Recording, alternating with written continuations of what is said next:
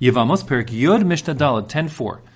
The Mishnah continues on its sort of train of thought, but whereas the first three Mishnayos talked about a scenario where the wife thought her husband was dead, now in this Mishnah we'll talk about a scenario where the husband thought his wife was dead.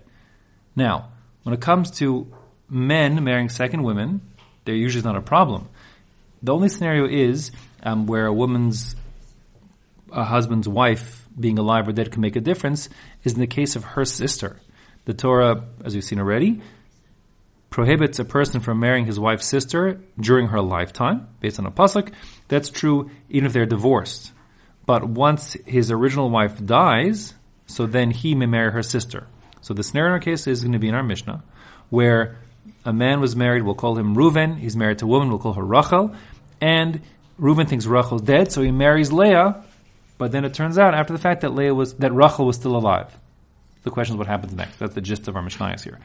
The Mishnah begins. It says, "Misha halcha isha l'medina sayam." We have a man whose wife went overseas. So this is Reuven's wife. Rachel went overseas. Uvalva amrulo mesa ishtacha. And then they come, the witnesses come and tell him, your wife has died. That being the case, v'nasa es achosa. So then, Reuven elects to marry his, what he thinks is his late wife's sister, Leah. Kach bas ishto. And after a time, lo and behold, Rachel shows up on the scene. She's not dead after all. So now the question is, what's the what's the ramifications? The Mishnah answers, muteris lachzerlo. Rachel can go back to her husband, meaning they were married, they are married, they continue to be married. And in contrast to the previous Mishnahs where we said if a woman has an unwitting affair with a man, she becomes forbidden to her husband. If a man has an affair, whether witting or intentional, he remains permitted to his wife, and a man can take more than one wife. That being the case, there's no problem with Rachel and Reuven resuming their normal married lives. And the basic rationale is that the would-be marriage between Reuven and Leah was actually not a marriage at all. It never took effect. And therefore, Rachel and Leah just simply had an unwitting affair. And that being the case, the Mishnah says, Hu mutter bekrovos shnia. He, Reuven, is actually permitted to marry the second woman, meaning the sister, meaning Leah's relative. So just for example, Leah has a daughter. So if, let's say both Leah and Rachel have daughters from other marriages. So Reuven would never be allowed to marry Rachel's daughter because it's his wife. Even after Rachel dies, you can't marry a woman and her daughter, even after the woman's death. But since he never was married to Leah, it was a mistake. They thought they were married, um, so the marriage was a nothing. Therefore, if Leah has a daughter, Reuven could marry her. And that's the case of our Mishnah. And similarly, Ushnia and Leah muteris bekrovav. Leah is permitted to marry his relatives. Let's say, for example, he has a son.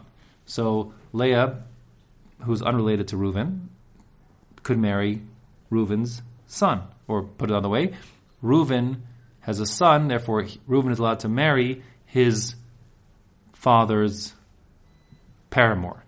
That's going to be okay. And there is a bit of a machlokus, you'll recall, um, Tanaim, about Anusis Aviv, um, but putting that aside, our Mishnah is saying, unlike that, that a person could marry his father's lover. Now, one point before we go on.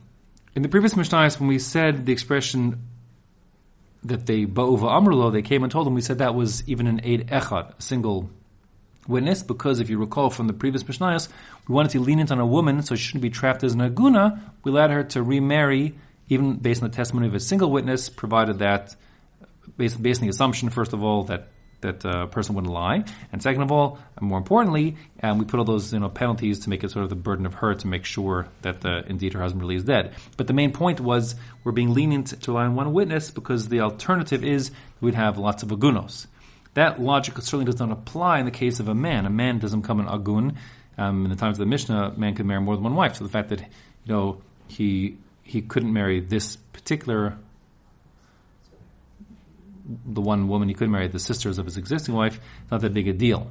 And that being the case, we would never rely on the testimony of a single witness with respect to deciding the case here in our Mishnah, and therefore the case must be that two witnesses came and testified that his wife, Rachel, had died. Okay. Um, the Mishnah continues on now with its Okay, the, sorry, the Mishnah continues on says, V'imesa Rishona. Now, once the first wife, Rachel, ends up dying for real, then Mutter Bashnia, he's allowed to go back and marry Leah. Because now that his first wife is dead, her sister comes permitted. That in contrast, of course, to what we said before, in previous Mishnayos, where once a woman had an affair with a husband, they can never, with their woman had an affair with someone, so they could never go back together again. Not the case over here. Okay, second part of the Mishnah, case B, if you will. Instead of what we said before, it's Amrlo Mesa Ishtacha. First, they report to him, the witnesses come and say, Reuven, your wife Rachel died. And then Vanas Sachosa, and then, like in the previous case, Reuven goes and marries Rachel's sister, his sister-in-law Leah. Va'achach amrulo. When they come back, they, there's a there's a corrected testimony. By the way, this corrected testimony must mean that there are new witnesses coming who are doing hazama on the old witnesses. We're making them so their testimony is rejected, and then testifying this in its place. Kayemas haisa. The original Rachel wasn't dead at the time that you, Reuven, married her sister Leah, which means it wasn't even a marriage. You never married her, but you thought you were going to marry her. But the Mesa, the truth is that now, meanwhile, Rachel has died. So there were kind of two phases in this man's life. He had the phase where he was living with Leah, thinking it was his wife, but actually he was married to her sister. And then a second time where he was living with Leah, thinking it was his wife, but actually she just was, she was muteris to him, just they weren't married. They thought they remember they were married. So that being the case, says the Mishnah, Havlad Rishon Mamzer, the child, the offspring, the first one. When we say first here, what we mean is a child that was conceived while a child that was conceived by Leah while Reuven actually was still married to her sister Rachel because Rachel was still alive. So that child, of course, is a mamzer because the relationship between Reuven and Leah is an Isser Karas. Therefore, Kedushin and Tosin, they're never married. On the flip side, the Ha'achron, the, I'll call it the second child, meaning a child that was conceived by Leah after Rachel dies, so then that might be a child that's born out of wedlock because they actually weren't married, but that doesn't create for a mamzer, and therefore, ain't no mamzer, that child's not a mamzer. Period. Okay. The Mishnah is effectively over. Um, Rabbi Yossi is going to object to one small but ultimately very complicated point.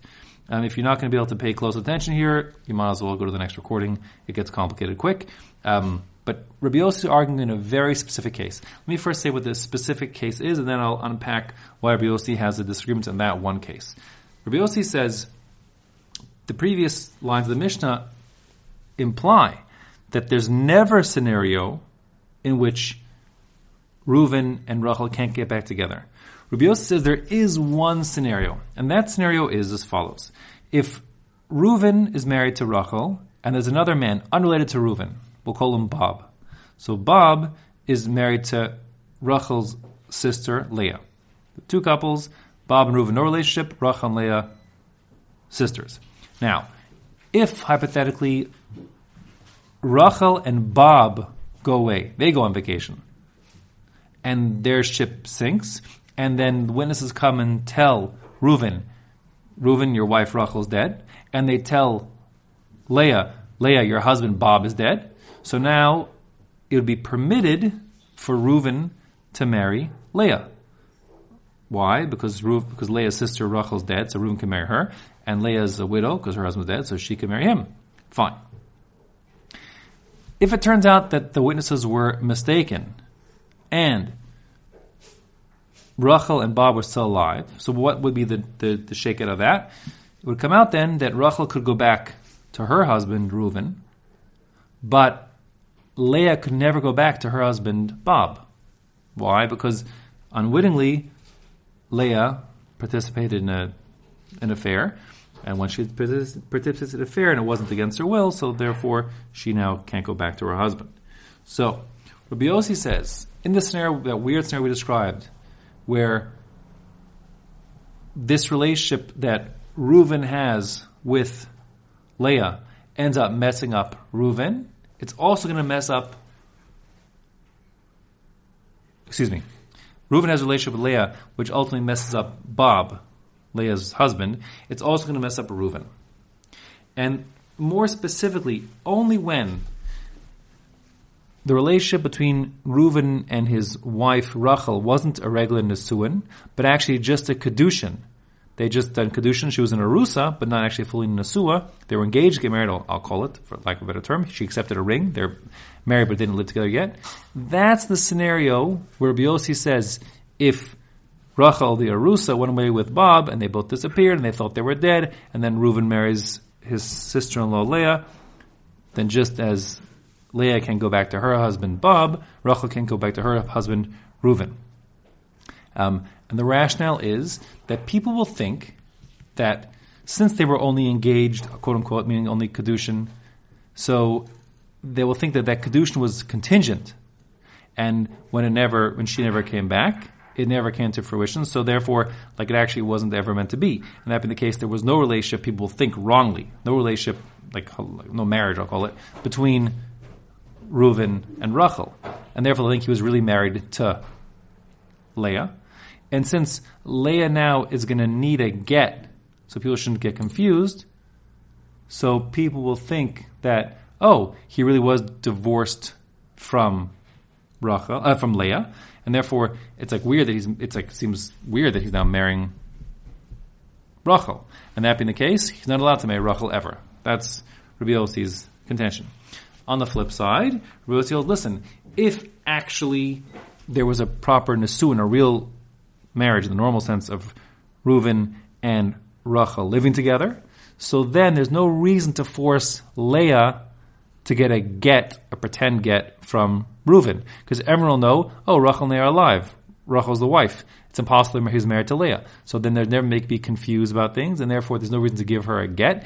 If she never gets a get, we're going to say that although, so then we're not going to treat Leah as a divorcee, and since the circumstances were beyond her control, we're going to let her not be messed up, and we will let Leah go back to her husband Bob, even though she had an affair. Well, it was unwitting. She's considered circumstances beyond her control, and since she never gets the get, it won't look funny. So we let her. We just as we will let Rachel, see, Leah go back to Bob, and they're not messed up. So too, we'll let Rachel go back to Reuven, they're not messed up. Okay, that's Rabbi Yossi's um, contention, argument with the Tanakama, and the words of the Mishnah inside read Rabbi Yossi Omer, Kol shaposel al yedei any scenario where you're messing up somebody else, meaning exactly the case of Reuven is got kedushin, he's engaged to the first stage of marriage with Rachel, and he has a brother-in-law, Bob, who is married to his to his wife's sister Leah, and Bob and Rachel disappear, and they think that they're dead, and then Reuven marries Leah. So that's going to mess everyone up. Leah will end up needing to get a get misaf, a get from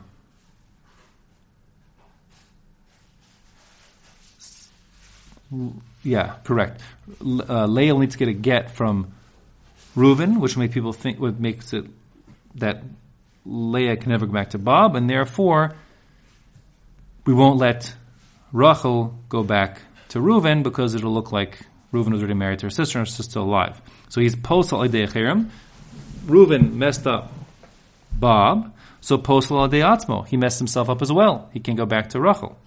V'kol she'ein posel in a scenario where you have the brother-in-laws like this, you know, the Bob and Rachel going away scenario, but where Reuven was actually married Nesu in a full blown marriage to Rachel, since we're going to let, we're not going to require Leah to get a get because everyone will think they really were married because it's impossible. He's already married to Rachel, so therefore she will, we will let her Leah go back to her husband Bob, and therefore we'll also let Rachel go back to her husband Reuven.